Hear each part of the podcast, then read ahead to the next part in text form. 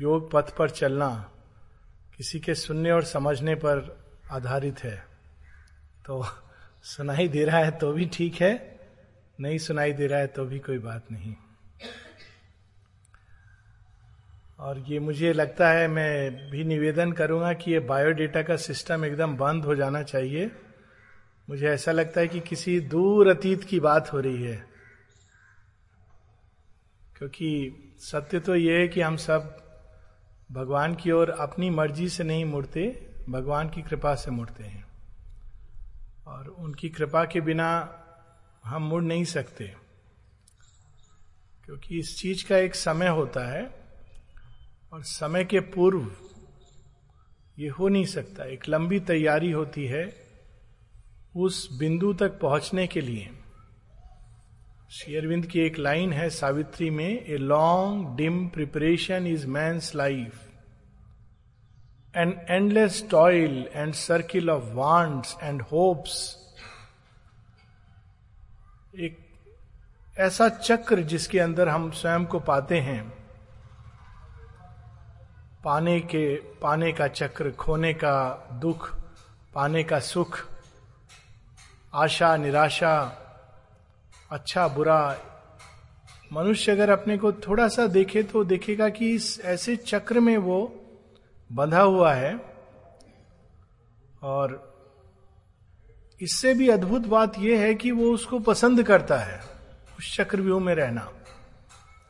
माता जी की एक प्रार्थना है। वो कहती हैं कि टू टर्न टूवर्ड्स दी तुम्हारी ओर मुड़ना तुम्हारे निमित्त स्वयं को प्रस्तुत करना, तुम्हारे लिए कार्य करने को तत्पर होना, इसके द्वारा मनुष्य देश और काल की सीमाओं के पार अनंतता में तैर सकता है। शाश्वत की गोद में छलांग लगा सकता है। किंतु माँ साथ में कहती हैं what a strange thing is this ignorance किंतु अज्ञान वास्तव में बड़ी विचित्र चीज़ है, जो मनुष्य को उन्हीं चीज़ों से बांधे रखती है, जो उसको पीड़ा, दुख देते हैं, और उन चीज़ों से दूर रखती है, जो उसको वास्तव में सुख और आनंद दे सकते हैं। बहुत ही विचित्र चीज़ है। योग के विषय में सुनना, पहले कुछ बातें स्पष्ट हो जाएँ क्योंकि पूर्ण योग की भूमि पर हम लोग बात कर रहे हैं। योग के विषय में सुनना, पुस्तक पढ़ना, अपने अंदर मनन, चिंतन करके उसके बारे में धारणाएँ बनाना एक बात है। किंतु इस यात्रा में चलना एक बिल्कुल ही अलग बात है। ठीक वैसे जैसे कोई व्यक्ति माउंट एवरेस्ट या हिमालय के बारे में एक पुस्तक पढ़ ले और उसको बड़ी अच्छी लगे। या किसी ऐसे सज्जन से मिल ले जो आकर बताएँगे कि माउंट एवरेस्ट हिमालय में चढ़े, कैसा लगा?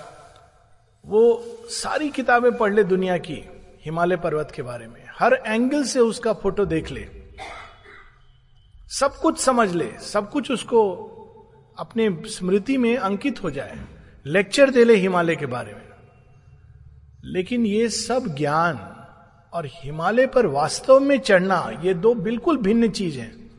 इसलिए मैं हमेशा कहता हूँ, yoga is a real adventure in real time and space ये बौद्धिक कौतूहल का विषय है ही नहीं। क्योंकि जब हम इस यात्रा में प्रवेश करते हैं अलग अलग बिंदुओं से अलग अलग अनुभवों से, अनेकों, अनेक अनेकों, अनेक अनुभवों से,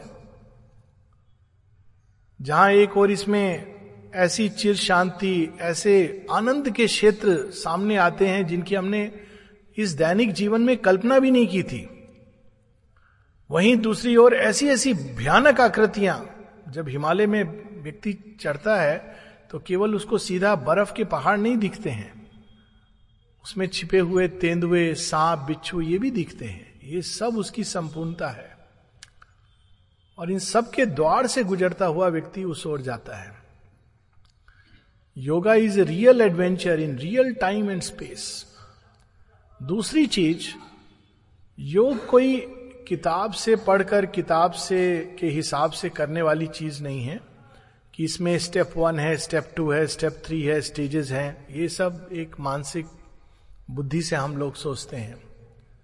किंतु योग यात्रा इस प्रकार से नहीं चलती है। इसमें बिल्कुल ही आ, क्योंकि योग यात्रा के अंदर कैनवास बदल जाता है मापदंड बदल जाते हैं। जैसे एक विशाल समुद्र के अंदर आदमी प्रवेश करता है। स्विमिंग पूल में हम कह सकते हैं कि हम यहाँ से प्रारंभ करते हैं, वहाँ जाएँगे। नदी में हम कह सकते हैं, एक छोर से तैर कर हम उस छोर तक जाएँगे। लेकिन समुद्र के अंदर जब आदमी प्रवेश करता है और थोड़ा भी आगे बढ़ जाता है तो बड़ा डिसोरिएंटिंग होता है। कौन सा छोर किधर है, ये कहना मुश्किल होता है। तो प्रारंभ के लिए ठीक है कि ये स्टेप्स हैं, ये स्टेज है। लेकिन जब थोड़ा भी आदमी आगे बढ़ जाता है तो उसमें अनेकों अनेकों दृश्य प्रकट होते हैं, अनेकों अनेकों अवस्थाएँ, अनेकों अनेकों स्थितियाँ। और उन स्थितियों से जुड़ी हुई परिस्थितियाँ प्रकट होती हैं। और उन सब के थ्रू यात्रा करना अपने गंतव्य तक वही कर पाता है जिसके अंदर एक भाव है, और वो ये कि मुझे ये लक्ष्य प्राप्त करना ही है। ये एक मूल चीज़ है। अगर ये भाव है तो वो सब चीज़ों से गुजर जाएगा। और अगर योग यात्रा किसी अन्य भाव से की जा रही है, किसी मानवीय या किसी ऐसे लक्ष्य को लेकर की जा रही है जिसमें हमारी महत्वाकांक्षाओं का विस्तार हो माता जी से किसी ने पूछा, माँ, हमें योग के बारे में कुछ बताइए। तो माँ कहती हैं why do you want to do yoga योग क्यों करना चाहते हो? पहले ये निर्धारित कर लो. और आगे कहती हैं, गुरु बनने के लिए, योगी बनने के लिए, मनुष्य की सेवा करने के लिए, शक्ति प्राप्त करने के लिए, माँ कहती हैं, ये सारे लक्ष्य यदि तुम्हारे हैं तो तुम योग के लिए कदम रखने के लिए तैयार नहीं हुए। योग यात्रा ये सारे लक्ष्यों के लिए नहीं होती है। और अगर ये लक्ष्य लेकर हम कोई भी व्यक्तिगत महत्वाकांक्षा तो वो वहीं पर प्रारंभ से ही गाड़ी दूसरी तरफ़ चलनी शुरू हो जाएगी। सबसे पहली चीज़ है कि हम योग क्यों करना चाहते हैं? बौद्धिक कारण तो इसके बहुत दिए जा सकते हैं। सबसे बड़ा कारण है कि इसके बिना हम अपूर्ण हैं। योग का अर्थ ये होता है, जुड़ जाना। किस, किससे जुड़ जाना? हम अर्ध जीवन जी रहे हैं, अपनी ही पूर्णता से जुड़ जाना। अर्ध जीवन में ना सुख है, ना संतोष है, ना शांति है। कितना भी हमको लग रहा हो, लेकिन ये अर्ध जीवन है। इसलिए अर्ध जीवन के कारण हम बाहर इन चीज़ों को ढूंढते हैं। हम पूर्णता को ढूंढ रहे हैं। शेयरबिंद एक जगह कहते हैं कि हम किस चीज़ की बात कर रहे थे कि yoga is a real adventure in real time and space मन ने यह निर्धारित किया था कि हम माइक लगाएँगे माइक पर यह बात होगी, पर रियल टाइम एंड स्पेस में जो फोर्सेस का प्ले होता है, उसके कारण हमको mic switch on switch off करने की आवश्यकता है। अब अब अगर हमारे मन में रिजिडिटी हो, और ये हम प्रारंभ से देख रहे हैं प्रोग्राम के, सबसे पहली चीज़ भगवान संकेत दे रहे हैं, किसी प्रकार की रिजिडिटी नहीं रखो। बहुत ही आनंद का सफ़र है। वो नहीं बज रहा था रिकॉर्डर तो आई थिंक जोशी जी बहुत परेशान हो रहे थे। मेरा मन किया उनको कहने का, आप चिंता मत करें, ये सब आवश्यक नहीं है। रिकॉर्डर बज रहा है, नहीं बज रहा है, ये जल रहा है, ये सब, ये एक अंदर की यात्रा है। अंदर का रिकॉर्डर ठीक बजना चाहिए। उसमें प्रॉब्लम नहीं होनी चाहिए। अंदर में दीप ज्वलित होना चाहिए। बाहर में आपने प्रज्वलित किया, अच्छी बात है, वो एक संकेत है। लेकिन बाहर प्रज्वलित किया, अंदर में धुआँ भरा हुआ है तो उसका कोई लाभ नहीं है। ये हमारी जो सारे, बाहर में माँ श्री अरविंद की चित्र स्थापित हो गया। अंदर में सारा कूड़ा करकट गंदगी भरी हुई है। अहंकार बैठा हुआ है जहाँ माँ और श्री अरविंद को बैठा होना चाहिए तो उसका कोई लाभ नहीं है। तो ये शुरू से हम लोग को योग का पहला सबक सिखा दिया गया। दूसरा सबक सिखा दिया गया रिजुता। किसी भी चीज़ में रिजिडिटी, कठोरता, हर चीज़ को ऐसे ही करना है, ये हमारे पूरे चेतना को बाँध देता है एक रिजिड आवरण में। मूल चीज़ ये है कि ये जो यात्रा है इसकी एक, एक लंबी तैयारी होती है और जीवन में जो हम जीवन जी रहे हैं उसके अंदर उन्हीं तत्वों को तैयार किया जा रहा है जो आगे चलकर हमारी योग यात्रा में सहायक होंगे। जिस भी चीज़ को अगर हम देखें त्याग तप इन सब की बात होती है कंसंट्रेशन ध्यान धारणा ये सारी चीज़ें नॉर्मल लाइफ में मनुष्य करता है। त्याग करता है किसके लिए करता है? अपने परिवारजनों के लिए करता है। तप करता है माता पिता बच्चे के लिए तप करते हैं। बच्चा अपने मित्र के लिए तप करता है और इत्यादि इत्यादि ये चलता रहता है। तप करते हैं सब, ये रियल तप है। त्याग भी करते हैं, ध्यान, सब ध्यान करते हैं। सचिन तेंदुलकर क्रिकेट पर ध्यान करता है, इसीलिए उसको क्रिकेट का भगवान माना गया। फ़िल्म जो, फ़िल्म में रोल कर रहा है वो उस चलचित्र के ऊपर ध्यान करता है। बच्चे कंप्यूटर के ऊपर ध्यान करते हैं। देखिए क्या कंसंट्रेशन की पावर है। संसार इधर का उधर हो जाए, लेकिन वो बस कंप्यूटर की दुनिया में एकदम खोए हुए हैं। अद्भुत। वे सारी चीज़ें जो हम योग साधना में जो साधन है, जिनको जुटाकर हम करते हैं, वो सब जीवन में करते हैं। समर्पण। समर्पण भी करते हैं। अगेन माता पिता बच्चे के प्रति समर्पण करते हैं। बच्चा किसी मित्र के प्रति समर्पण करता है। किंतु यह समर्पण, त्याग, तप, ये वास्तव में हमको कहाँ तक ले जाता है? दान। रिश्तेदारों के लिए हम दान करते हैं। उनको देते हैं या अपने को पुण्य प्राप्ति के लिए पंडितों को दान करते हैं, जिनकी, जिनको डायबिटीज़ हो चुका है, उनको और मीठा खिलाते हैं। ये सब हम करते रहते हैं। लेकिन ये चीज़ें वास्तव में वही चीज़ें जो हम जीवन में करते हैं वो सब कुछ करते हैं। लेकिन ये चीज़ें हमको हमारी ही आकांक्षाएँ इसके मूल में क्या चीज़ है? मूल में हमारी आकांक्षाओं का और अहंकार का विस्तार है। भगवान के पास भी जाकर मंदिरों में भी लोग दान करते हैं। कई जगह बड़ा विभत्स सा दृश्य लगता है मुझे दान करते हैं कमरा उसके ऊपर लिखा होता है स्वर्गीय सो एंड सो उसकी पहचान भी बदल गई। एक और हम पुनर्जन्म मानते हैं कि वो जाकर बेचारा कोई और बन गया होगा। लेकिन लिखा ज़रूर जाएगा, स्वर्गीय, फला फला की स्मृति में। किस लिए? ताकि हम जब जा रहे होंगे तो हमारी यात्रा में हमें हेल्प मिले। हम वो सब चीज़ें करते हैं जो योग में सहायक होंगी। किंतु ये सब चीज़ें हमको योग यात्रा में नहीं ले जाती, क्योंकि इसके मूल में, केंद्र में अहंकार और उसका विस्तार है। तो करना क्या होता है? सबसे पहली चीज़, केंद्र को बदलना होता है। एक बड़ी सुंदर बात अंग्रेज़ी में कही जाती है set the centre right and everything will fall into peace सबसे पहले केंद्र में क्या चीज़ है? तो माता जी जो बात उल्लेख हुआ कि माँ कहती योग क्यों करना चाहते हो? अगर वो चीज़ स्पष्ट हो जाए तो बाकी चीज़ें अपने आप अपने आप ऑर्डर में आने लगेंगी। पर अगर मूल में ही दोष है, योग अहंकार के प्रसारण के लिए नहीं होता, और जनरली हम, हमारा सारा जीवन उसी चीज़ को केंद्र में रखकर होता है। भगवान की ओर भी हमको क्या लाभ है? उसी से मोक्षवादी धारा उत्पन्न होती है। हमको इससे क्या लाभ होगा? हम किसी मूवमेंट से क्यों जुड़े? हमको इससे क्या लाभ होगा?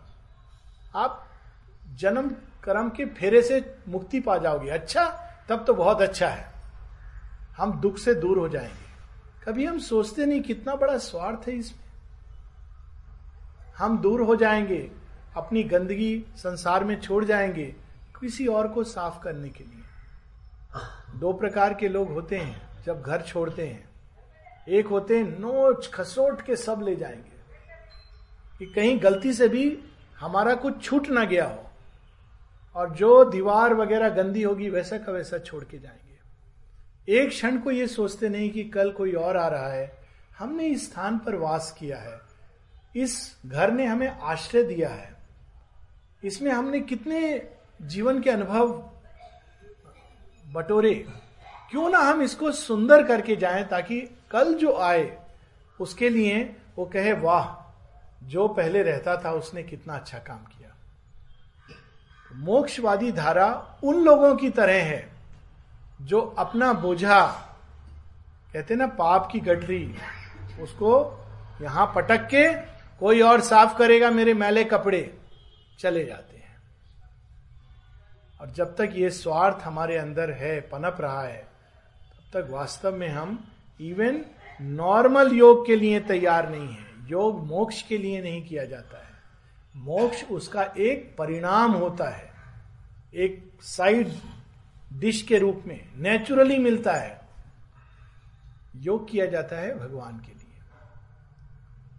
योग किया जाता है इस, ये जो सीमित जीवन जिसमें हम जी रहे हैं, श्वास ले रहे हैं, इससे बाहर निकलने के लिए सच्चा मोक्ष ये है।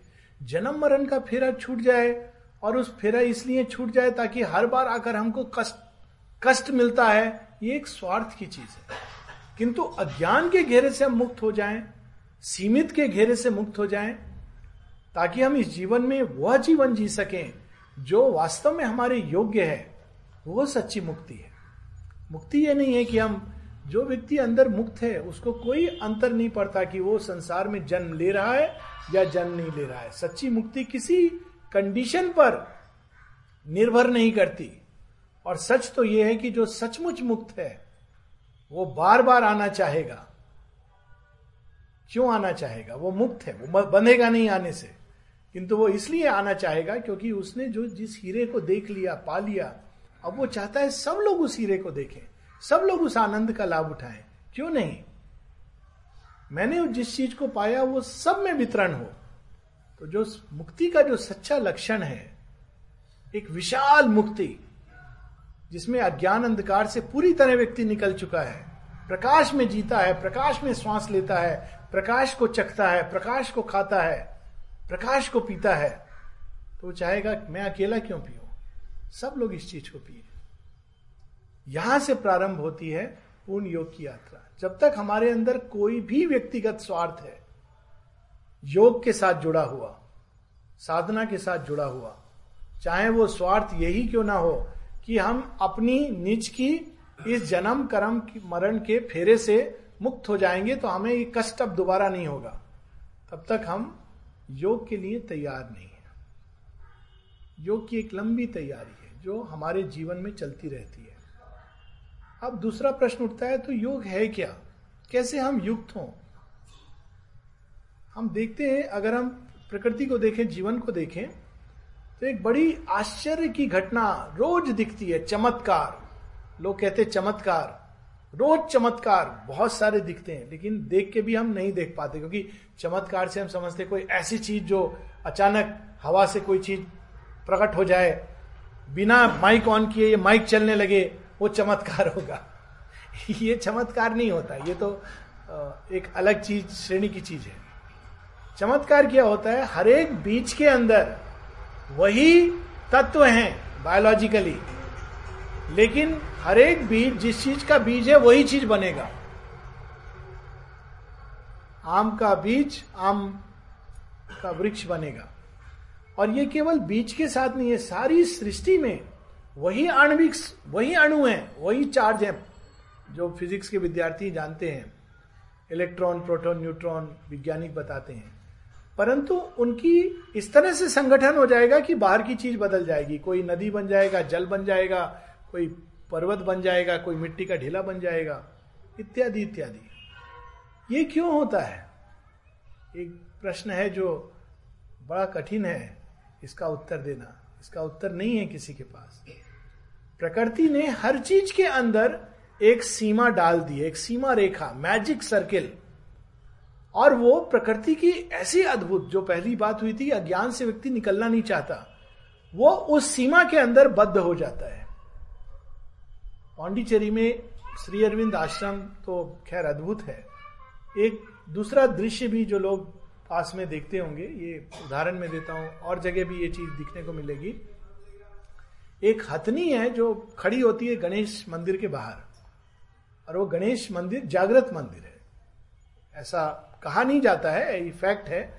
माता जी ने स्वयं बताया है कि वो गणेश जो उनकी बेटी है, माँ के पास आए थे कि मेरे भक्तों के लिए मुझे थोड़ी भूमि चाहिए माँ तो यदि आप दे देंगी तो बड़ी कृपा होगी। तो माता जी ने वो भूमि दी थी और परिसर को बढ़ाने के लिए। बाहर एक हथनी खड़ी होती है, जिसका नाम है लक्ष्मी। और वो पूरा दिन खड़ी रहती है। जो लोग जाते हैं, केला देते हैं, कुछ देते हैं, वो लेकर उनको आशीष देती है। और लोग तो बड़े प्रसन्न होते हैं कि साक्षात गणेश का आशीर्वाद मिल गया। वो तो खैर एक मान्यता की बात है। लेकिन अद्भुत बात यह है कि ये हथनी क्यों खड़ी रहती है सारे दिन? ये चाहे तो हम में से किसी को एक सून में लपेट करके अपने पद के तले रौंद कर निकल जाए और हम कुछ ना कर पाए। लेकिन ये चुपचाप चुपचाप ये काम करती रहती पूरा दिन, इसके पाव में बेड़ी नहीं है। ये कैसे होता है? इसको कहते हैं प्रकृति की माया। उसने हथनी को बल तो दिया, शरीर दिया, शक्ति दी, वो किसी पशु को खत्म कर देगी। अगर उसके सामने आ जाए, सिंह भी आ जाए तो टक्कर दे देगी।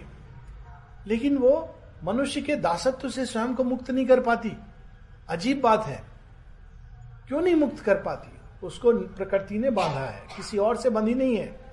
और ये भाव से बंध गई है कि मैं तो इसकी दास हूँ। मैं इससे मुक्त नहीं हो सकती। ये भाव उसके अंदर है, ये विचार नहीं है, एक अवस्था है उसकी चेतना की। और उसने वो बंधन स्वेच्छा से स्वीकार कर लिया, स्वेच्छा क्या, प्रकृति ने वही इच्छा उसके अंदर डाल ली।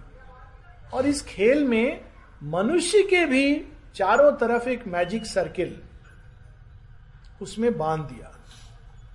और हम उस दास्ता को स्वीकार करते हैं। ठीक वैसे जैसे एक लंबे समय तक भारतवासियों के अंदर जब इस्लाम का इन्वेशन हुआ, उसके बाद ब्रिटिश इन्वेशन हुआ, एक दासत्व का भाव आ गया। हम तो दास हैं। और कैसे दासत्व का भाव आया?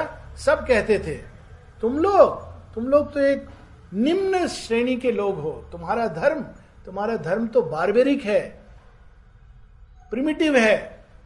और सब लोगों ने इसको स्वीकार हाँ हाँ ये तो ऐसा बोल रहे हैं तो सही होगा। देखो, टाई पहनते हैं, कितने स्मार्टली चलते हैं। एकदम अजीब सी भाषा बोलते हैं। हम लोगों ने उसको स्वीकार कर लिया कि हम दास हैं। और जब मुक्ति भी मांगते थे तो बड़े गिड़गिड़ा के, हमें कम से कम इतनी स्वतंत्रता दे दो। ऐसे समय में श्री अरविंद वंदे मातरम का नारा देकर कहते हैं, तुम दास नहीं हो तुम्हारा धर्म, तुम्हारी प्रतिष्ठा इनसे कहीं आगे है। ये कह रहे हैं कि तुम प्रिमिटिव हो तो तुम मान रहे हो कि तुम प्रिमिटिव हो। ये कह रहे हैं कि तुम जंगली हो तो तुम मान रहे हो, तुम जंगली हो। ये भाव जब अंदर में जाग जाग गया। लोग अक्सर पूछते हैं शेयरविंद से कि आपने स्वतंत्रता संग्राम के बीच में 1910 में अचानक पांडिचेरी क्यों आ गए? शेयरविंद उत्तर देते हैं, मैंने वो लॉ जला दी थी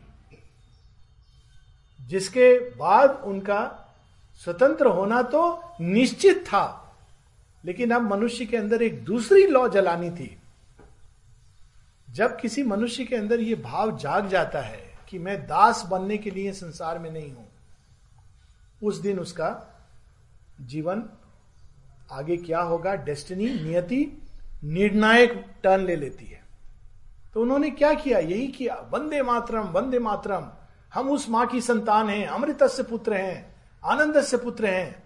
हम कोई निम्न जाति नहीं है, दुर्गा स्त्रोत जब हम पढ़ते हैं, ये आर्य भूमि है जहाँ अनेकों अनेकों ऋषियों ने तप किया, उन शक्तियों को प्राप्त किया जिसकी हम कल्पना नहीं कर सकते। जब भारतीयों के अंदर ये भाव जागा कि एक उच्च चेतना में हम उठ सकते हैं तो फिर कौन रोक सकता था? वो तो बाढ़ की तरह बढ़ता जाता है। लेकिन वो स्वतंत्रता, आंशिक स्वतंत्रता है। एक राष्ट्र की स्वतंत्रता, एक समाज की स्वतंत्रता, एक संस्कृति की स्वतंत्रता, ये एक आंशिक स्वतंत्रता है।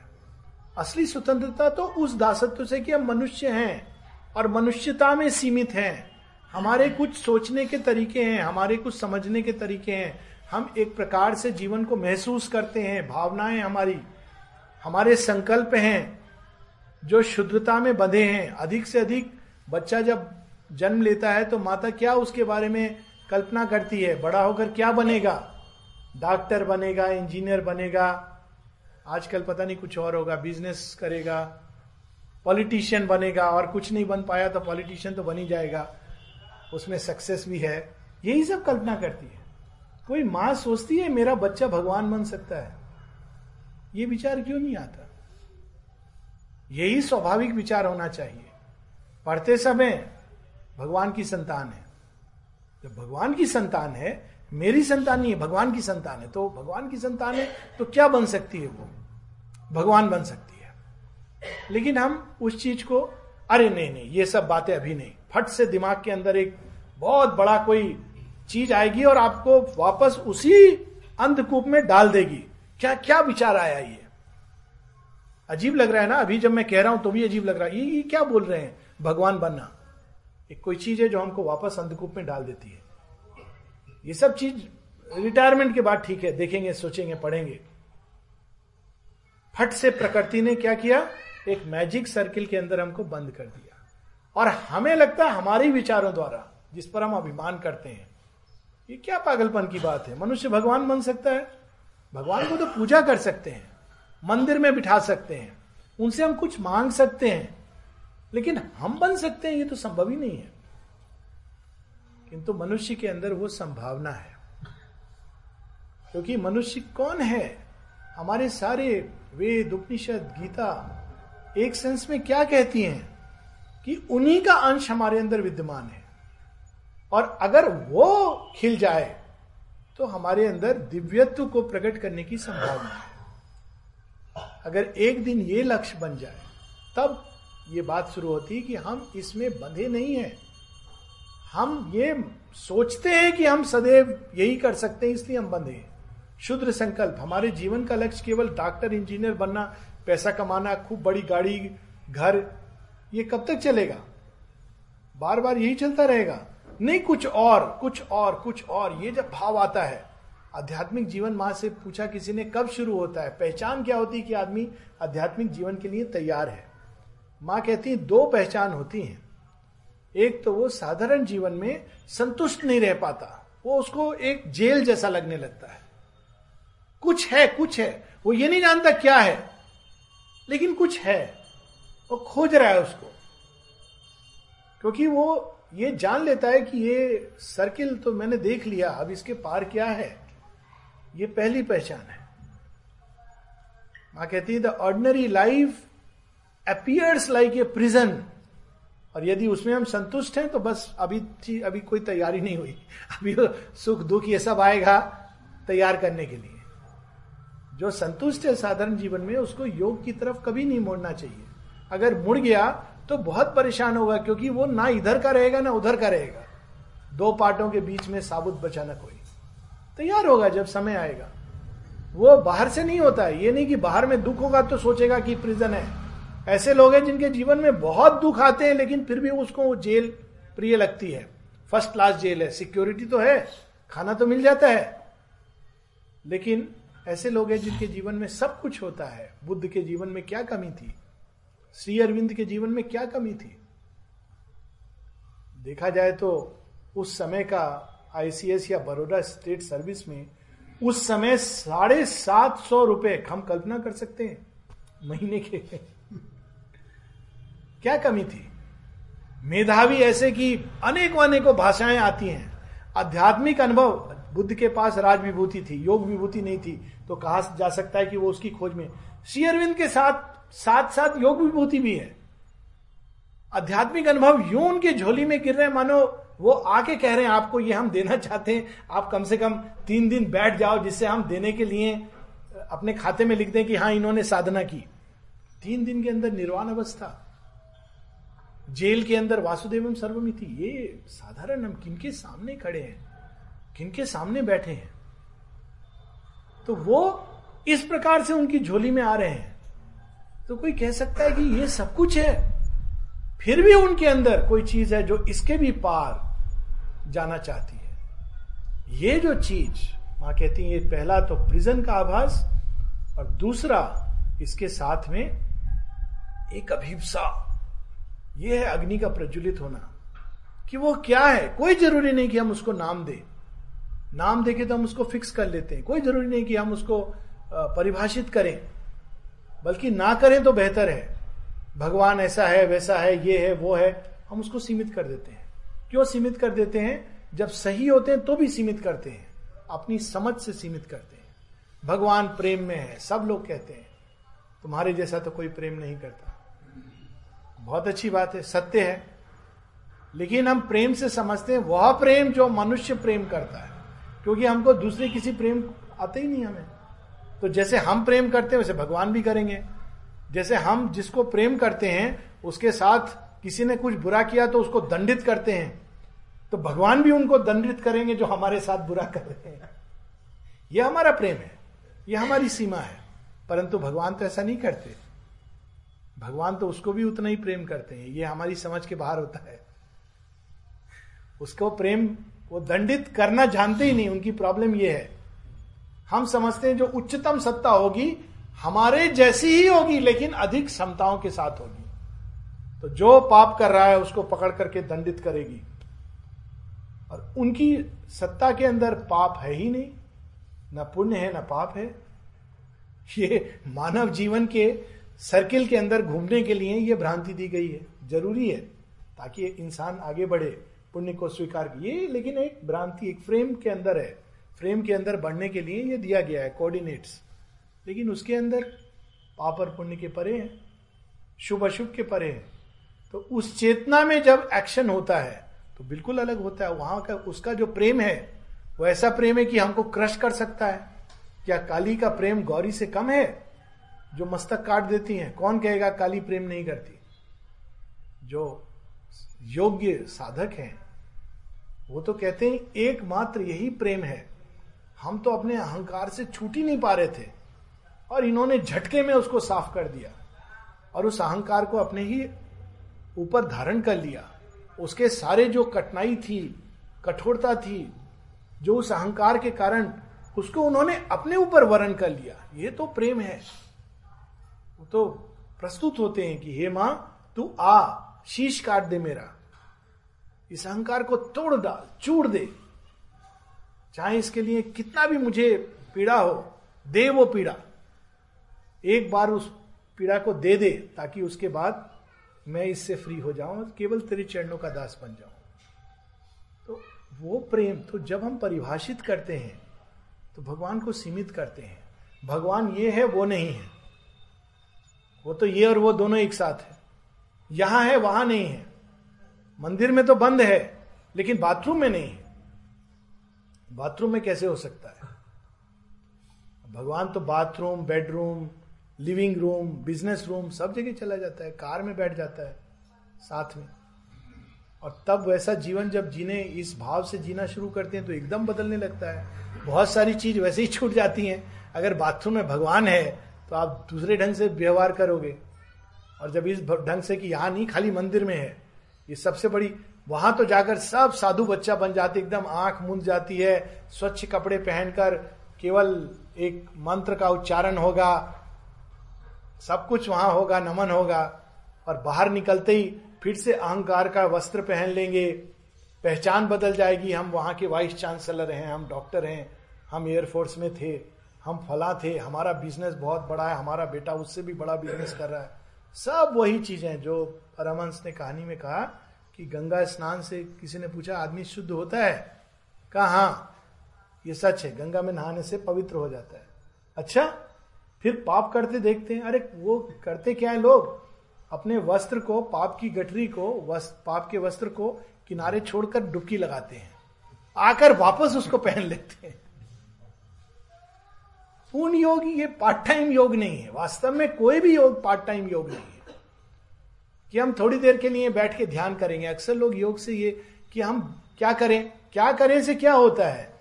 कि हम कुछ चीज़ है जो हमको विशेष करनी है। एक विशेष समय पर करनी है। परंतु प्रश्न होना चाहिए, कैसे जिए? क्या करें तो होता है कि अच्छा हम बैठकर क्या करें? ध्यान करें तो अक्सर लोग बोलते साधना का समय नहीं मिलता। ये कैसे संभव है? साधना कोई समय की सीमा में बधी नहीं है। साधना तो छोटी छोटी चीज़ों में होती है। किसी ने आपकी प्रशंसा कर दी, साधना का अवसर था। आप अगर अंदर में गर्व से फूले समारे, अरे वाह, देखो, भगवान की प्रार्थना करने से क्या नहीं होता है। खत्म। वो तो मौका चला गया। और अंदर अंदर आपको लग रहा है, ये क्या? माँ कहती, प्राण तत्व के कन्वर्शन का लक्षण क्या होता है? कि प्राण तत्व योग में सहयोग होने के लिए, देने के लिए तैयार है। माँ कहती है, तुमको प्रशंसा से घृणा होने लगती है। Very powerful word you don't like it पीड़ा होती है अंदर। ये क्या बात हो रही है? किस चीज़ की बात हो रही है? किसकी बात लोग कर रहे हैं? क्या वास्तव में मैं सीमित हूँ उस चीज़ से? इस प्रशंसा से? अब ये योग यात्रा कैसे? ये सारे जीवन में कुछ प्रशंसक होते हैं। ज़्यादातर या तो चाटुकार होते हैं या अज्ञानी होते हैं। अज्ञान की प्रशंसा क्या? कोई कितना भी बोल दे, आप ज्ञानी हो। तो क्या ज्ञानी बन जाएगा कोई?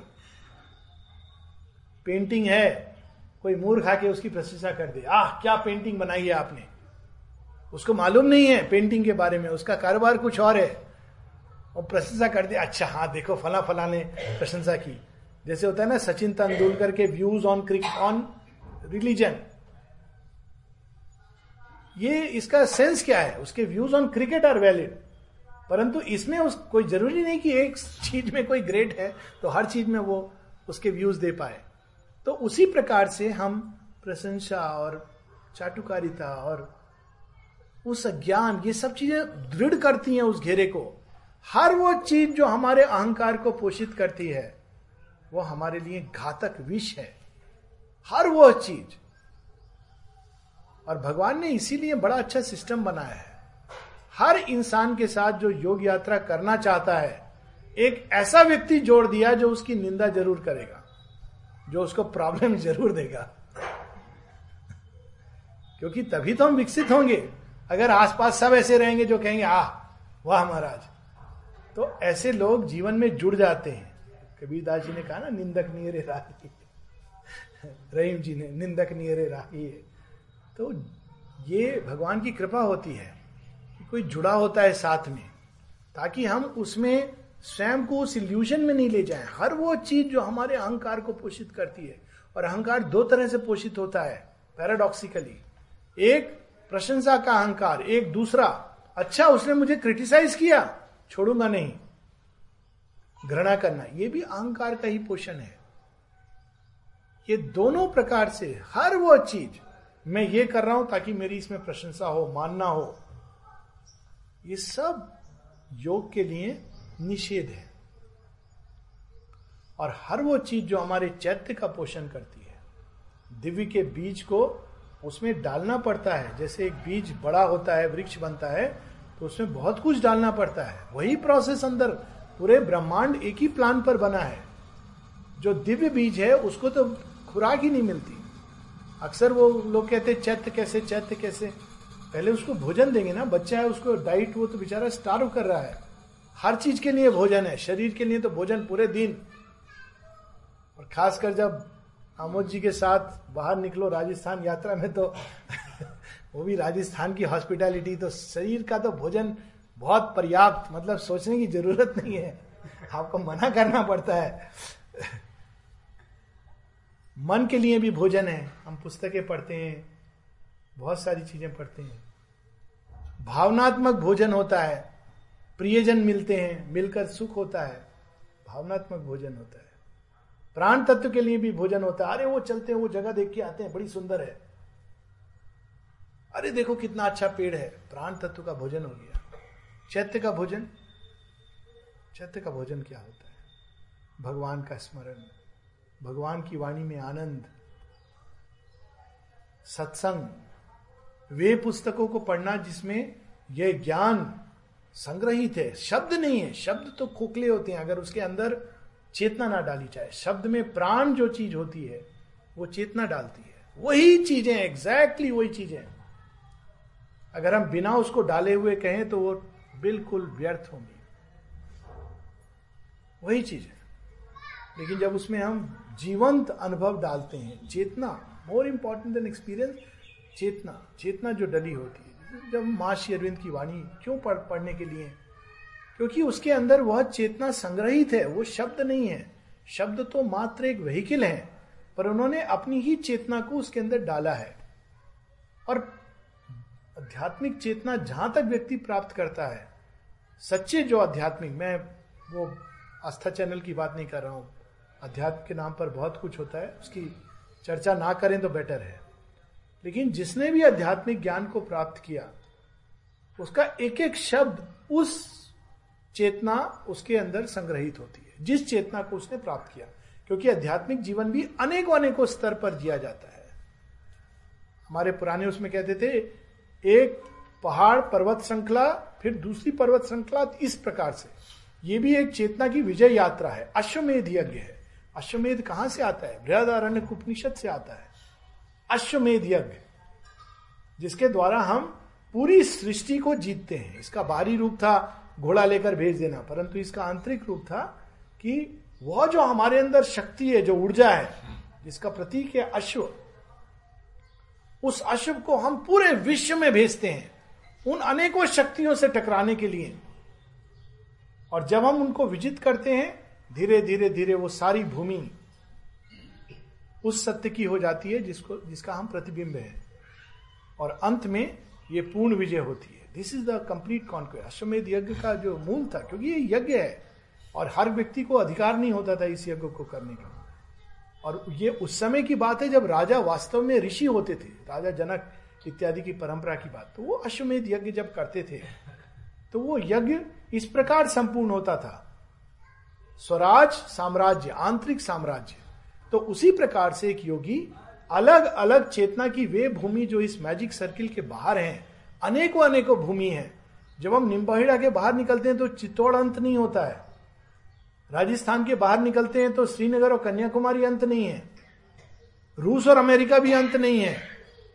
मंगल ग्रह भी अंत नहीं है। कितना विस्तार है केवल भौतिक प्रकृति का।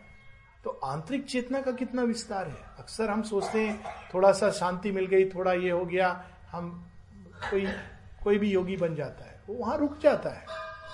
लेकिन जहाँ भी रुका है, उसकी वाणी के अंदर वह चेतना का स्तर संग्रहित है।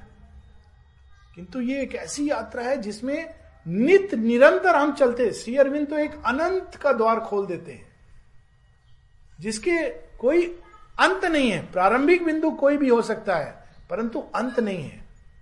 तो उसके लिए क्या भाव लेकर चलने की आवश्यकता है? कौन सा ऐसा भाव है जीवन में जिसमें हम अनंत की यात्रा बड़े आनंद से कर सकते हैं? वो है शिशु का भाव।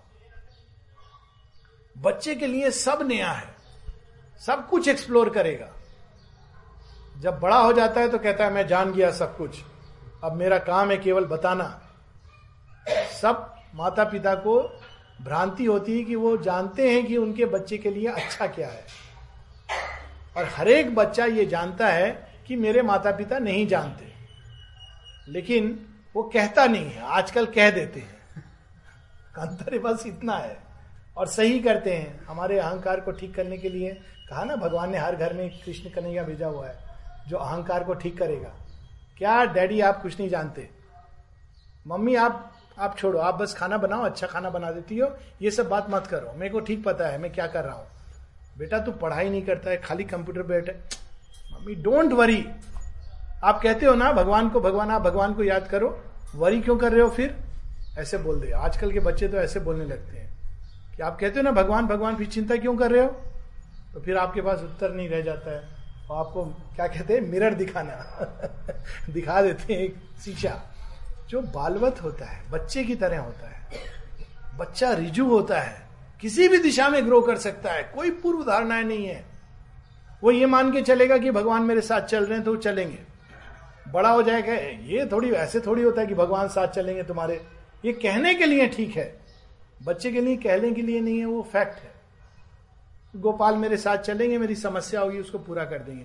जब हम बड़े होते हैं तो हमारे एक्सपीरियंस पूर्व धारणा ये ऐसा नहीं है, तुमको करना होता है। भगवान साथ चलेंगे जिसको लिटरली मत लो। और ये लिटरल सत्य होता है और इस चीज़ को केवल बच्चे की चेतना जानती है।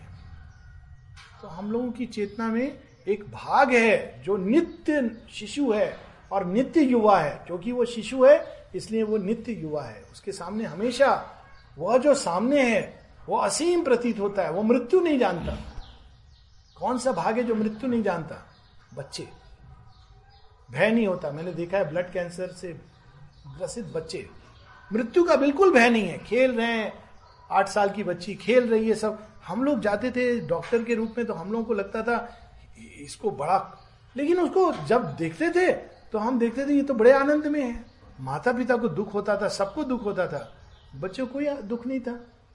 और उसको मालूम था अपनी डायग्नोसिस काफ़ी समय तक हम लोग को ये बान नहीं था, शायद इसको नहीं मालूम है। तो एक दिन हमने पूछा, बेटा, जानते हो तुमको क्यों हो यहाँ? हाँ अंकिल, मुझे ब्लड कैंसर है सिंपल कोई प्रॉब्लम नहीं ब्लड कैंसर है एज सिंपल एज दैट बच्चे का भाव होता है, कोई पूर्वाग्रह पूर्व धारणा मृत्यु भयानक है, ऐसा होगा, वैसा होगा, रौरव नरक में हम जाकर कढ़ाई में जाएँगे या स्वर्ग भोग करेंगे। सब कंसेप्शन धारणाएँ धारणाएँ धारणाएँ, विचार विचार विचार। पूर्वाग्रह पूर्व धारणाएँ हर चीज़ के प्रति। श्री अरविंद तो अनंत का द्वार खोल देते हैं। और फिर उस पर चलने के लिए वो शिशु चले, उसको भोजन मिले। लेकिन ये ऐसा शिशु है, जैसे बच्चा जाता है तो माता पिता उसके पीछे पीछे आते हैं। नहीं जानता बच्चा तो भी पीछे पीछे आते हैं। जाके एड्रेस बता देना, एसएमएस कर देना नए देश में जा रहे हो फ़ोन नंबर बता देना। बच्चे को कोई चिंता नहीं है, वो जाएगा, चौबीस घंटे बाद बताएगा आपको। लेकिन माता पिता को ये लगा है। तो हमारे इस शिशु चेतना, जिसको चैत्य सत्ता कहा जाता है, इसके माता पिता कौन है? इसके माता पिता है मन, प्राण, शरीर, इसीलिए बड़ी सुंदर ऋग्वेदों में कही गई, अग्नि, जो सबसे पूर्व देव प्रथम देव हैं, वही अग्नि नवजात शिशु हैं। The child ever born in the fire Hiranyakashipu की संतान प्रहलाद हैं हरण्य कश्यप अहंकार जनित जीवन उसी की संतान चैत्य जीवन प्रहलाद नैनम छिदंती शस्त्राणी नैनम दहती पावका दिस इज़ द स्टोरी तो एक है कि चैत्य का जन्म हुआ हमारे अंदर। उसको हमने भोजन दिया और चैत्य का जन्म हुआ, विकास हुआ। जन्म तो है ही है, लेकिन वो बीज प्रस्फुटित हुआ। लेकिन उसको अगर अपने को अभिव्यक्त करना है तो हमारे मन प्राण शरीर को भी धीरे धीरे उसके अनुरूप ढलना होगा। ये होता है ना जीवन में, जब बच्चे छोटे होते हैं तो माता पिता के अनुसार चलते हैं।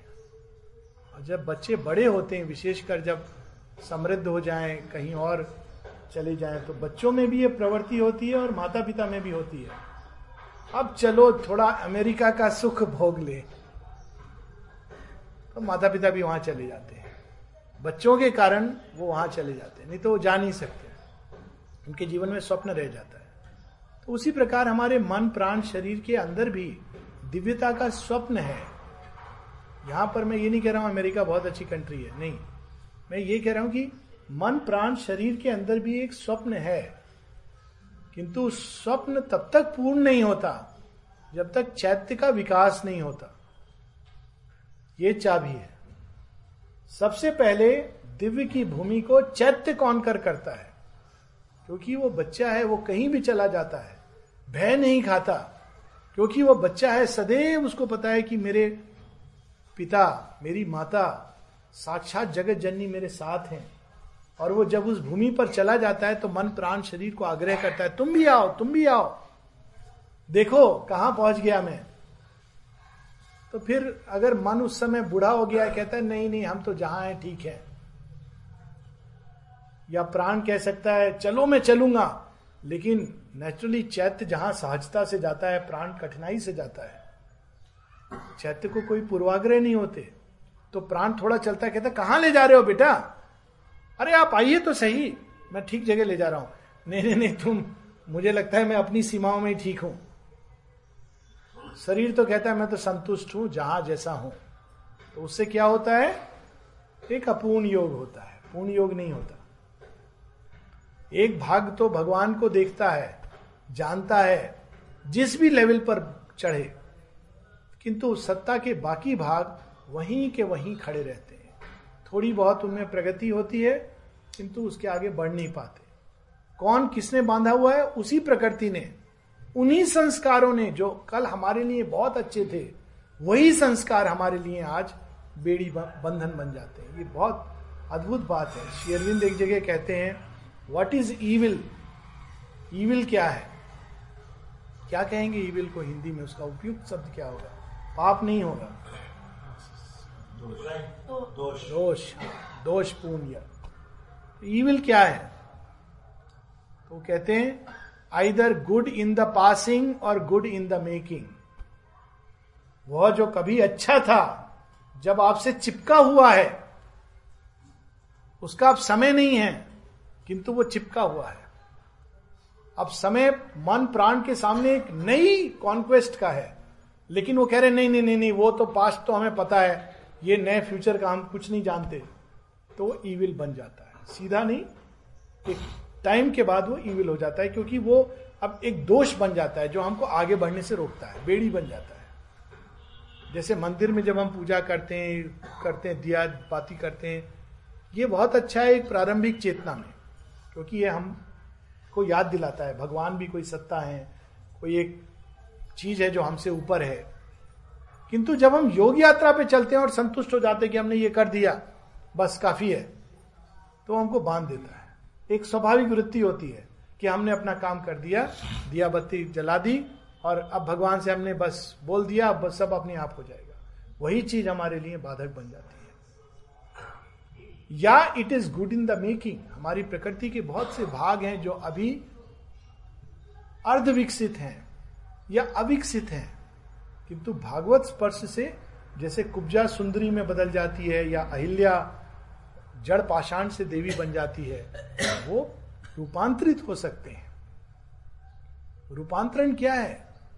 प्रत्येक तत्व का, प्रत्येक गति का अपनी दिव्य परिपूर्णता को प्राप्त होना।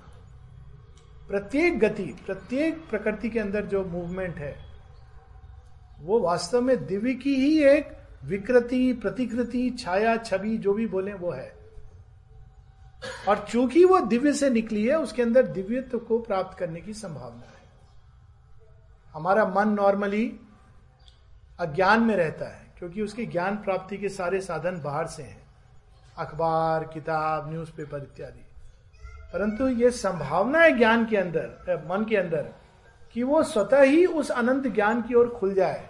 और जो कुछ भी उसको ज्ञान प्राप्त करना है, जिस चीज़ के बारे में भी वो उसके अंदर स्वतः स्फूर्त आने लगे। ये पॉसिबिलिटी है मन के अंदर। तो वो होगा मन की अपनी पूर्णता। मन के अंदर ज्ञान की खोज है। जब उसको ज्ञान की गांठ खुल जाती है, क्योंकि किताब पढ़ के तो ज्ञान आता नहीं है। और मुसीबत होती है, स्मृति बढ़ती जाती, की बोझा। कहते हैं ना, किताब पढ़ पढ़ के लोग पागल हो जाते हैं। क्योंकि किताब तो पढ़ ली, पर ज्ञान नहीं आया। विचार से खेल रहे हैं। श्री अरविंद ने ये लिखा है, लेकिन शंकराचार्य ने ये कहा है बुद्ध देव ने ये कहा है, कृष्ण जी ने ऐसा कहा है, और वो अंदर में मंथन चल रहा है। रिजॉल्व नहीं हो रहा है। क्यों? क्योंकि ज्ञान नहीं आया। इंफॉर्मेशन तो चली गई। और वो इंफॉर्मेशन अंदर में खिचड़ी बना रही है। अपच हो रहा है स्पिरिचुअल इंडाइजेशन लेकिन ज्ञान, गांठ खुल जाती है, ज्ञान आता है, सब चीज़ें अपनी जगह व्यवस्थित रख दी जाती है। तो मन के अंदर परिपूर्णता की संभावना है वह ज्ञान जिसको वो लेबर करता है, वो उसके पास स्वतः ही प्राप्त है। और उस ज्ञान की कोई सीमा नहीं है। वो केवल आध्यात्मिक ज्ञान तक सीमित नहीं है। हमारे श्रुति में कहा गया है, यस्मिन विज्ञाते विज्ञाति सर्वम। आयुर्वेद का जन्म कैसे हुआ? आज का या आयुर्वेद नहीं जो किताब पढ़कर जन्म लेता है। कहते हैं, भारद्वाज ऋषि साठ ऋषियों के साथ पर्वत पर जाकर साधना करते हैं कि, हे इंद्र, हमें आप बताओ, मनुष्य की दीर्घायु समाप्त हो गई है कलयुग में। लोग अब कम आयु के हो गए हैं। नाना प्रकार के रोग से ग्रसित हो गए हैं। आप हमें बताओ कि कैसे इनको हम हेल्प करें। तो एक अंदर की प्रज्ञा जागती है, जिससे वो बिना टेस्टिंग के जड़ी बूटी कौन सी किस चीज़ के लिए ये एक अंदर की प्रज्ञा से ये तक जान सकता है व्यक्ति। हर फ़ील्ड में अप्लाई हो सकती है। एटमिक स्ट्रक्चर जान सकता है। तब कोई ऐसी चीज़ नहीं है। शेयरविंद अणुबम के बारे में कैजुअली मेंशन करते हैं अपनी इवनिंग टॉक्स में 1920s की। सब कुछ जानते थे। सावित्री में एक लाइन है the riven invisible the riven atoms invisible omnipotent force to slay और टू क्रिएट जो नष्ट कर दे विश्व को या प्रकाशित कर दे। ये ज्ञान जब मन पूरी तरह उससे तृप्त होने लगता है और उसको संभाल के नहीं रखना होता कि अच्छा अच्छा ये ज्ञान आ गया, अब हम इसको कहीं नहीं। क्योंकि उसको पता है, उसके पास फ्री एक्सेस है। पास मिला है ऑल टाइम पास पास भी क्या, खुल गया दरवाज़ा। तब मन परिपूर्णता, शांत हो जाता है। उसके बाद उसके अंदर एक्टिविटी क्योंकि उसको ज़रूरत ही नहीं है, वो शांत है। उसको जब चाहिए, मुड़ा और आ गया। उसी प्रकार से हृदय। हृदय की पूर्णता क्या है? कितना झमेले झंझट में रहता है। उसने देखो, मैंने कितना प्यार किया, उसने जीवन में मेरे क्या दिया? अब पहले प्यार में उलझा, अब घृणा में उलझ रहा है। मैंने बच्चे के लिए इतना कुछ किया। देखो, मेरा बच्चा मुझे छोड़ के चला गया। पत्र भी नहीं लिखता, एक एसएमएस तो कर दे। और पूरे जीवन माँ उसी में रो रो के बेचारी जीवन समाप्त कर देती। इतना अगर भगवान के लिए रोई होती तो भगवान खुद बच्चा बन के आ जाते। तो हृदय हमेशा अतृप्त, अपूर्ण। हर किसी से जो हम प्यार करते हैं, उधर से नहीं मिलता वो। और हम ये नहीं देखते कि वो जो पूर्णता हम बाहर चाह रहे हैं, कि कोई जो हमें पूरा अंडरस्टैंड करे, पूरा प्रेम दे, हर समय हमारे ट्वेंटी फोर सेवन साथ दे, वो हमारे अंदर ही उसकी संभावना है। जब हृदय परिपूर्ण होता है, भगवान के स्पर्श से सतत सानिध्य वह अनुभूति करने लगता है कि हर समय भगवान हमारे साथ है। तो उसको किसी बाहरी संगत की ज़रूरत नहीं होती। अकेलापन एक रोग है जिसका इलाज केवल ईश्वर का सानिध्य है और कोई इलाज नहीं है इसका। कोई व्यक्ति अगर आ जाएगा जीवन में, थोड़े दिन बाद फिर से वही समस्या शुरू हो जाएगी। बोर्डम लोग कितने खुश होते हैं, आ, मेरा जीवन अब अकेला नहीं है, कोई साथ में है। थोड़े दिनों बाद पूछो, खुश हो? पता नहीं, इनमें ये दोष है, वो दोष है। फिर इधर उधर ढूंढते हैं, उस अकेलापन को दूर करने के लिए। कभी बच्चे में इसको पकड़ के, उसको पकड़ के कोई मेरे पास रहे, बच्चा अगर जाता है, तुम बाहर जा रहे हो माता पिता को भूल गए, हमारे पास रहो। ये अकेलापन क्यों? ये कब पूर्ण होता है? तो पूर्णता क्या हुई हृदय की? जब हम सतत भगवान से अंदर में सानिध्य, वो साथ चलते हैं, कृष्ण साथ चलते हैं जीवन के संग्राम में। बच्चे हैं, बहुत अच्छी बात है। नहीं है, कोई बात नहीं। सारा संसार साथ में है। जहाँ गए, वो हमारे हो गए और हम उनके हो गए। लेकिन लिटरली मत कहिएगा, नहीं तो लोग सोचने लगते अच्छा अब ये घर पर कब्जा करेगा। लेकिन ये भाव अंदर जाग जाता है। ये परायापन खत्म हो जाता है। ये क्योंकि हृदय परिपूर्ण हो रहा है, उसके अंदर एक माधुर्य आने लगता है। जिस माधुर्य में सारे बिटरनेस कड़वाहट, घृणा सब धुल जाते हैं। माँ एक जगह कहती हैं love and sweetness is in every heart bitterness is an illusion bitterness एक इल्यूजन है। बाहर के खेल का एक हिस्सा है। रियलिटी नहीं है।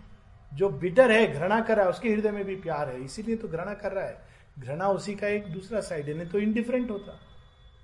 तो ये बिटरनेस एक इल्यूजन है। ये छट जाता है और अंदर का जो एक प्यार है, जो माधुर्य है, वो अपने आप प्रकट होता है। क्यों? अब हृदय की गांठ खुल गई। गांठ खुल गई और वो उस महाप्रेम के सागर की टच में आ गई। तो उसको किसी दूसरे से प्यार पाने की ज़रूरत नहीं होती। वो तो प्यार दे रहा है, क्योंकि उसके पास इतना है कि वो कर संभाल नहीं पा रहा, उड़ेल रहा है। उसी प्रकार से प्राण, हर चीज़ के लिए डिज़ायर उसके बाद चेष्टा चेष्टा के बाद प्राप्त करना। यह तरीका होता है प्राण का। किंतु जब प्राण उसके टच में आ जाता है और वो फुल होने लगता है तो उसके अंदर वे शक्तियाँ जागृत होती हैं। उसको जिस चीज़ की आवश्यकता हो, वो चीज़ उसके पास आ जाए। ये केवल विश्वास नहीं होता, ये सत्य हो जाता है। उसको इसकी आवश्यकता की मुझे ये चाहिए तो वो कष्ट द्वारा प्रयास कर रहा है, नहीं। इट विल कम क्योंकि वो उससे जुड़ गया है, जो उस चीज़ को जब चाहे। इसका अर्थ ये नहीं कि आदमी बोलेगा अच्छा ये तो बड़ा अच्छा है, अब मैं इच्छा करता हूँ कि मेरे वो चीज़ रूपांतरित हो जाती, इच्छाएँ नहीं होती फिर। फिर वह चीज़ जो उस समय आपको आवश्यकता आवश्यकता भी एक ह्यूमन सेंस में नहीं नीड तो कुछ नहीं होती इंसान की। लेकिन इन दिस सेंस की जो आपको, आपके कार्य के लिए या आपके प्रगति के लिए, जिस भी चीज़ की आवश्यकता है, अनुभव के लिए या किसी अन्य व्यक्ति के लिए वो आपके जीवन में आ जाएगा या वो चीज़ आ जाएगी और आप उससे उस समय जुड़ोगे, लेकिन आप अंदर में फ्री हो। आप ये नहीं कि वो मेरी हो गई ये भाव समाप्त हो जाएगा। ये होती है प्राण की परिपूर्णता, उसके अंदर से स्ट्रेस एंजाइटी भय, ये सब समाप्त हो जाता है। क्योंकि आपके अंदर ये सब चीज़ें आती है अहंकार के भाव से। और शेयरबिंद इसके आगे एक चरण और ले जाते हैं, शरीर की परिपूर्णता। शरीर क्या चाहता है? शरीर चाहता है स्वास्थ्य। शरीर चाहता है एक ऐसी कैपेसिटी कि वो प्रभावित ना हो, ये बाहर की उन शक्तियों से जो उसको रोगी और नाना प्रकार के कष्ट देती हैं। और ये भी चाहता है कि वो देही को दूर तक ले जा सके अपनी यात्रा में। जैसे एक अच्छी गाड़ी आपको लंबी यात्रा करनी है तो आप एक अच्छी गाड़ी चाहोगे। जो गाड़ी आपको ले जाए उस लंबी यात्रा में। आपका नीम बहेड़ा और चित्तौड़ का रास्ता, मान लीजिए, वो जो गड्ढे वड्डे हैं 300 किलोमीटर हो, वहाँ से भी ले जाए। ऐसी गाड़ियाँ होती हैं जिनके टायर नहीं खराब होते ऐसी होती हैं जो नहीं जा सकती। टूट जाएँगी रास्ते में। तो ये देह की प्रॉब्लम क्या है? देह की प्रॉब्लम ये कि ये टूट जाता है कुछ समय के बाद। तो इसमें साधना इसी देह में हो सकती है। पर साथ नहीं देता। लोग कहते हैं ना, जिसको बाइबल में कहा गया spirit is willing but the flesh is weak चाहता है, ये देही, मैं और यात्रा करूँ, और यात्रा करूँ। और जैसी सावित्री में लाइन है death stage the journeying discoverer life life क्या है? एक एंडलेस डिस्कवरी है। लेकिन वाहन किसको लेके चल रही है? मृत्यु के ऊपर बैठ के चल रही है। वो वाहन कहता है, अब मैं नहीं जाऊँगा गाड़ी आपकी बैठ गई। अब आपको वाहन चेंज करना है। उसमें बड़ी सारी प्रॉब्लम है। नया वाहन आएगा, सब विस्मृत। फिर से यात्रा तो शुरू होगी, लेकिन कम से कम 20-21 साल गुजर जाएँगे। इसी केवल रिकैप्चर करने में, जहाँ आप आए थे ओरिएंट होने में। तो यदि देह के अंदर ये क्षमता आ जाए, कि वो रोग को अपने आप ऑटो करेक्शन की मैकेनिज्म हो। गाड़ियाँ इस प्रकार की होती हैं और अब लोगों ने अब क्या किया? देखिए जब मंगल ग्रह पे जाते हैं यान तो अब सबसे बड़ी समस्या होती है कि आप उसको फ्यूल कैसे उसके अंदर डालोगे कि वो इतना लंबा रास्ता कर सके? तो आपके पास ऐसी हम्म, या तो ऑटो रिफ्यूलिंग की पॉसिबिलिटी हो या आपको जब सैटेलाइट्स हैं उसमें वो जाके कनेक्ट करके अब ऐसी चीज़ें निकलने लगी हैं कि आप चलते हुए एक बड़ी अच्छी वो तो फ़िल्म भी आई थी एयरफोर्स वन जिसमें वो फ्लाइंग के समय रिफ्यूलिंग की संभावना है। आप उड़ रहे हो और उड़ते उड़ते आप कनेक्ट करके दूसरे हवाई जहाज़ से रिफ्यूल कर सकते हो। आपका समय देखिए कितना बच जाता है। ऐसा क्यों? तो उसी प्रकार से अगर शरीर के अंदर ये संभावना हो, अखंड ऊर्जा की और रोग को दूर करने की, जब तक चाहे तब तक जीवन को प्रलोंग करने की। इसलिए नहीं कि मैं जीवन से चिपका हूँ। वो तो फिर अज्ञान का जीवन। ये अज्ञान की धारणा से जब हम देखते हैं सुपरामेंटल क्रिएशन को तो ये प्रॉब्लम आती है। एक सज्जन आकर के शुरू शुरू में ये अनुभव हुआ आके कहते हैं कि मुझे बड़ा भय लगता है, किस चीज़ का भय लगता है? तो वो बोलने लगे, रात को मैं सोता हूँ, मुझे भय लगता है, कहीं मैं मर ना जाऊँ, नींद में। तो इसमें प्रॉब्लम क्या है? बड़ी अच्छी मृत्यु है। कोई झंझट झमेला नहीं, कष्ट नहीं। जिसको होगा, बाहर वालों को होगा। तो नहीं नहीं, मुझे बड़ा भय लगता है मृत्यु से। तो मैंने कहा, फिर आप ये योग यात्रा, ये तो योग भय के साथ मेल ही नहीं खाती है। भय के साथ तो ये योग नहीं कर सकते। तो बोलते, मैं तो आए ही इसीलिए हूँ क्योंकि फ़िज़िकल इमोर्टैलिटी इसी योग में प्रॉमिस्ड है। तो ये देखिए, ये उल्टे ढंग से योग को पकड़ने की चेष्टा हुई। कि फ़िज़िकल इमोर्टैलिटी हो जाएगी तो मैं अश्वत्थामे की तरह सिर पे दाग लेके पाप की गठरी घूमता रहूँगा। इस इमोर्टैलिटी का क्या लाभ है? अज्ञान के साथ। फ़िज़िकल इमोर्टैलिटी कोई अहंकार के संप्रसारण के लिए नहीं मीनिंगफुल है। फ़िज़िकल पहले, उसके पहले prolongation of life at will इसलिए आवश्यक है ताकि एक तो जब तक हम हैं, तब तक देही की यात्रा चलती रहे और यह देह उसके अनुरूप प्रकट कर सके उन चीज़ों को, उन भावों को। उन चेष्टाओं को जो चैत्य से प्रकट होती हैं। ये नहीं कि वो टूटने लगे। और ऐसे कितने सुंदर सुंदर उदाहरण है हमारे द्युमन भाई जिनको कहा जाता है कि इच्छा मृत्यु का उनको वरदान था। 19 अगस्त को शरीर छोड़ा है। 17 अगस्त को नर्सिंग होम में गए हैं। सत, जब और उन्होंने बता दिया था किसी को बड़े इंडिकेशन दिए थे। और जब उनके देह छोड़ने के बाद लोगों ने वो खाता पूरा जो रखते थे देखा उसमें 19 अगस्त तक का अकाउंट मेंटेन्ड है। सत्रह को गए लास्ट डे तक का।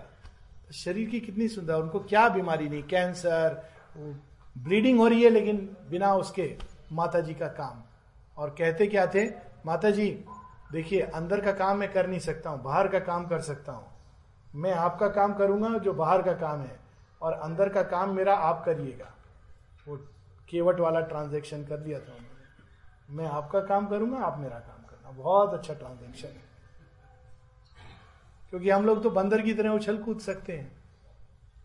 रावण को मारने का काम तो राम जी करते हैं। तो हम बाहर का काम करेंगे, आप अंदर का काम करो। ये भी एक ट्रांजेक्शन भगवान कहते हैं, चलो। लेकिन मूल चीज़ है, ये शरीर की उपयोगिता। शरीर की उपयोगिता किस चीज़ के लिए हम करते किस फ्यूल से चलता है? ये प्राण की ऊर्जा से चलता है। वो भी कौन सा प्राण? दूषित प्राण। डिजायर्स का प्राण। पुराना इंजन है ये। कोयला इंजन। इतना धुआँ देता था। खिड़की आप खुली नहीं रख सकते। आप, कुछ लोगों ने शायद यात्रा की होगी। मैंने तो की, आप चाहते थे आपका डिब्बा पीछे की ओर हो। क्योंकि आप सामने हो गए तो धुआँ इतना आएगा कि आप खिड़की नहीं खुली रख सकते। हम कोयला इंजन से ये शरीर चलता है। तो उसमें क्या होता है? थोड़ा अगर चढ़ाई हो तो रुक जाता था। क्या? इंजन फेल हो गया। दो घंटे अब आप वेट कीजिए, दूसरा इंजन आए। ये सब एक्सपीरियंस हुआ होगा हम सबका। लेकिन फिर उन्होंने, लोगों ने कहा, ये इंजन तो चेंज एक नया इंजन बनाओ जो स्टीम से चले, फिर अब इलेक्ट्रिसिटी से चले, भविष्य में सोलर से चले। तो शरीर की समस्या क्या है? ये प्राण की ऊर्जा से तो चलता है, निम्न प्राण की। उसमें इतना धुआँ निकलता है कि रोग होंगे ही होंगे। डिज़ायर के साथ जब हम भोजन खाएँगे तो टेस्ट के साथ साथ हम आकांक्षा का विष भी खाएँगे। भय के साथ जब हम खाएँगे तो भय को भी खाएँगे। आहार का तो अर्थ यही होता है कि हम जो कुछ भी चेतना है साथ में, वो भी खा रहे हैं। बनाने वाले की भी चेतना। इसीलिए जो शुद्ध, पुराने समय में था शुद्ध वैष्णव भोजन उसका अर्थ क्या होता था? जो बनाएगा उसकी भी चेतना अच्छी हो। तो कई लोग क्या करते थे? किस हद तक जाते थे? खुद ही बनाएँगे हम अपना खाना। लॉजिक उसकी ये थी। हालाँकि वो एक रिजिड कस्टम में बदल गया, क्योंकि हमारी चेतना कौन सी अच्छी है? लेकिन अर्थ उसका यह होता था कि जब कोई व्यक्ति जिसकी चेतना अच्छी नहीं है, वो भोजन आपको बनाता है तो भोजन तो स्वादिष्ट है कितना भी, लेकिन साथ में उसके कोई और चीज़ मिली होती है। तो मैकेनिज्म क्या थी उसको ठीक करने की आप ऑफ़र करो। ताकि उसके अंदर से अब जो सर्वहारा है जो शिव की तरह विष पी लेते हैं वो फिर उसका विष वाला पार्ट ले लेते हैं। और साथ में अपनी मक्खन मलाई कृष्ण जी वाला डाल देते हैं। सो so, ये शरीर के अंदर ये एक सीमित ऊर्जा सीमित संकल्प सीमित चीज़ों के लिए चलती है। ब्रेकडाउन होने लगता है पचास के बाद पचहत्तर में फिर बस डेस्टिनेशन पे पहुँच जाती है शमशान घाट। तो ये शरीर एक नई ऊर्जा से चले, एक नया करंट लेकिन ये तब तक नहीं संभव होगा जब धीरे धीरे धीरे धीरे शरीर के अंदर ऊर्जा प्रवेश करके कोशिकाओं को रूपांतरित नहीं करेगी। अभी तो इनमें सोलर पैनल नहीं लगे सोलर सेल सही नहीं, चल नहीं पाती। थोड़े समय के बाद इनके अंदर प्रॉब्लम शुरू हो जाती है। तो ये है शरीर का रूपांतरण, वो भी किस लिए? ताकि दिव्य को हम और अधिक पूर्णता से प्रकट कर सके। और वही होगी दिव्य की चरम अभिव्यक्ति, चरम परिपूर्णता, जहाँ देह भी दिव्यत्व के एक परिधान के रूप में प्रकट होने लगता है। अभी तो वो दिव्यत्व को ढक देता है। देह इतना कठोर जेल है कि लोग कहते भगवान अंदर है अंदर है। लोग कहते कहाँ अंदर है? कहीं दिखाई नहीं देते। अंदर तो वैज्ञानिक जब चीरते हैं तो देखते हैं, हड्डी है, हृदय ये ऐसा कठोर परिधान है कि वो पूरी तरह ढक देता है। और जब ये परिधान इतना सुंदर हो जाए, इतना पारदर्शी हो जाए तो वो देही को प्रकट कर सके, उसका प्रकाश छन कर बाहर आए, उसकी शक्ति सामर्थ्य छन कर बाहर आए, हाथ, पाँव, मुख, वाणी सबको वो चलाए तो कितना अच्छा होगा कि नेत्र देखें, जिधर देखें, भगवान दिखाई दे। अभी नहीं देख सकते।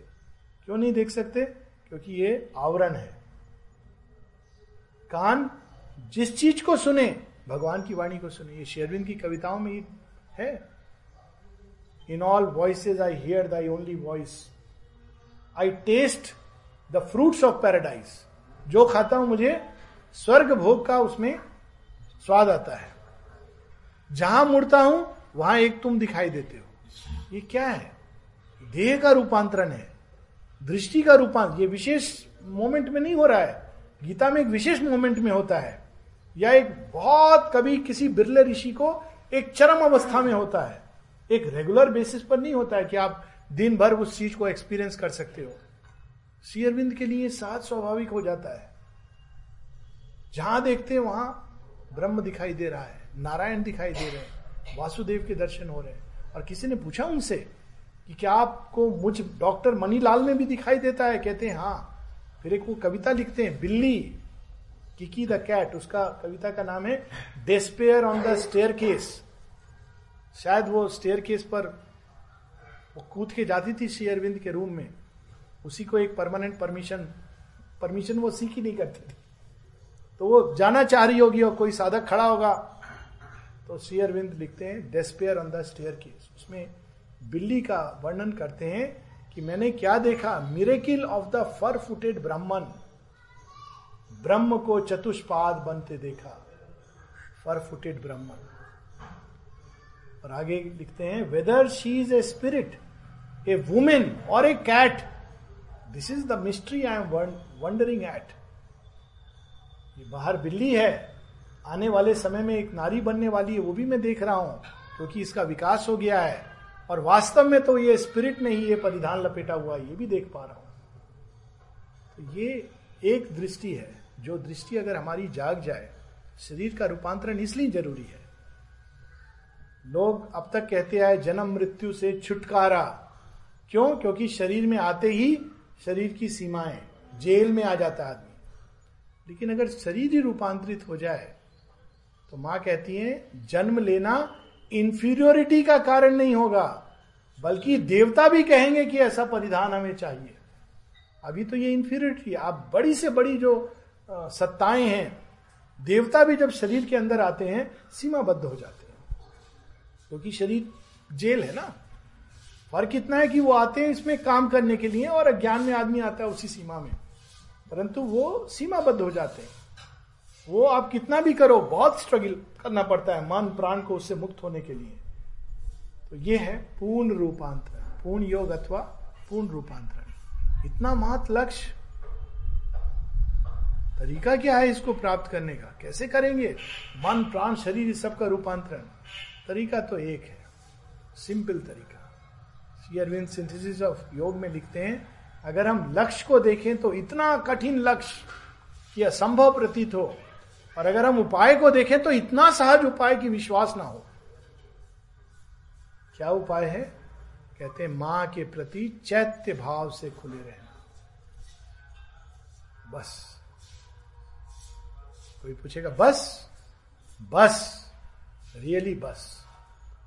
यदि हम चैत्य भाव से खुले हैं तो सब कुछ का एक पत्र है। All can be done by the divine the inner veils removed the entire nature purified सब कुछ सब कुछ का अर्थ है सब कुछ।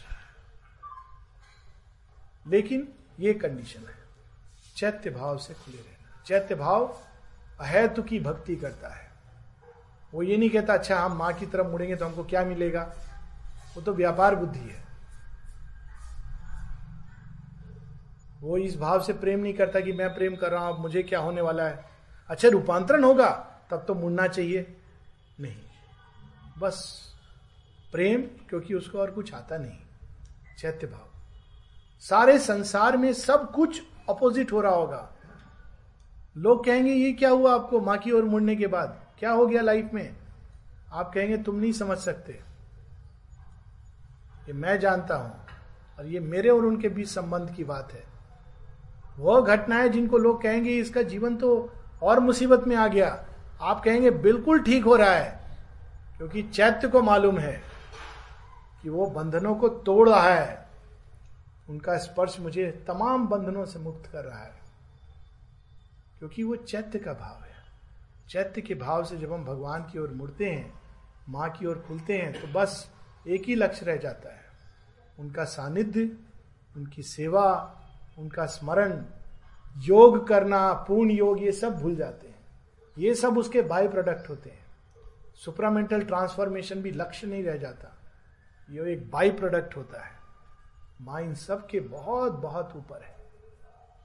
तो इस लेवल पर आ जाती है। सुप्रामेंटल के भी ऊपर बहुत अनेकों अनेकों सत्ताएँ हैं, अनेकों अनेकों क्रिएशन है, अनेकों अनेकों ऊर्जाएँ हैं। आनंद लोक है चिदघन लोक है सतलोक है, इत्यादि इत्यादि हैं, उनके परे पर ब्रह्म है। माँ वहाँ से आती है। उनके लिए तो सुप्रामेंटल इस प्रकार से दे सकती है। तो क्यों नहीं देती? तैयार करती है। अनुभवों के द्वारा हमको चलाती हैं। यदि उनको देना है, दे। नहीं देना है, नहीं दे। माँ के अंदर निवास करना, माँ से प्रेम करना, माँ के लिए जीवन उत्सर्ग करना, इससे बड़ी कोई उपलब्धि नहीं है सुप्रामेंटल उपलब्धि भी नहीं है। भविष्य में और चीज़ें आएँगी। सुप्रामेंटल क्रिएशन अंत नहीं है। हाँ ये ज़रूर है कि वो अज्ञान में विकास का अंत है। अब तक जो विकास है वो अज्ञान में हुआ है। सुप्रामेंटल क्रिएशन के बाद ज्ञान से ज्ञान की ओर, और बेहतर ज्ञान की ओर, आनंद से और बेहतर आनंद की ओर दैट फ्रीडम से फ्रीडम की ओर। ये अंतर बहुत बड़ा, एक मौलिक अंतर है, परंतु वो अंत नहीं है चेतना के विस्तार का। किंतु माँ, आदि अंत और आदि अंत के परे अनादि अनंत है। तो उनके अंदर निवास करना, उनके प्रति खुले रहना, ये इस योग का सिंपल, स्ट्रेट, डायरेक्ट। अगर हम कहें रॉयल रोड और सनलिट पाथ तो this is the royal road and the sunlit path. और यदि ऐसा नहीं कर सकते तो फिर सिंथेसिस ऑफ़ योगा है लेटर्स ऑन योगा है, बहुत कुछ है। उसको पढ़ करके हम लोग। But this is the shortest way अभी हम लोग यहीं रुकेंगे।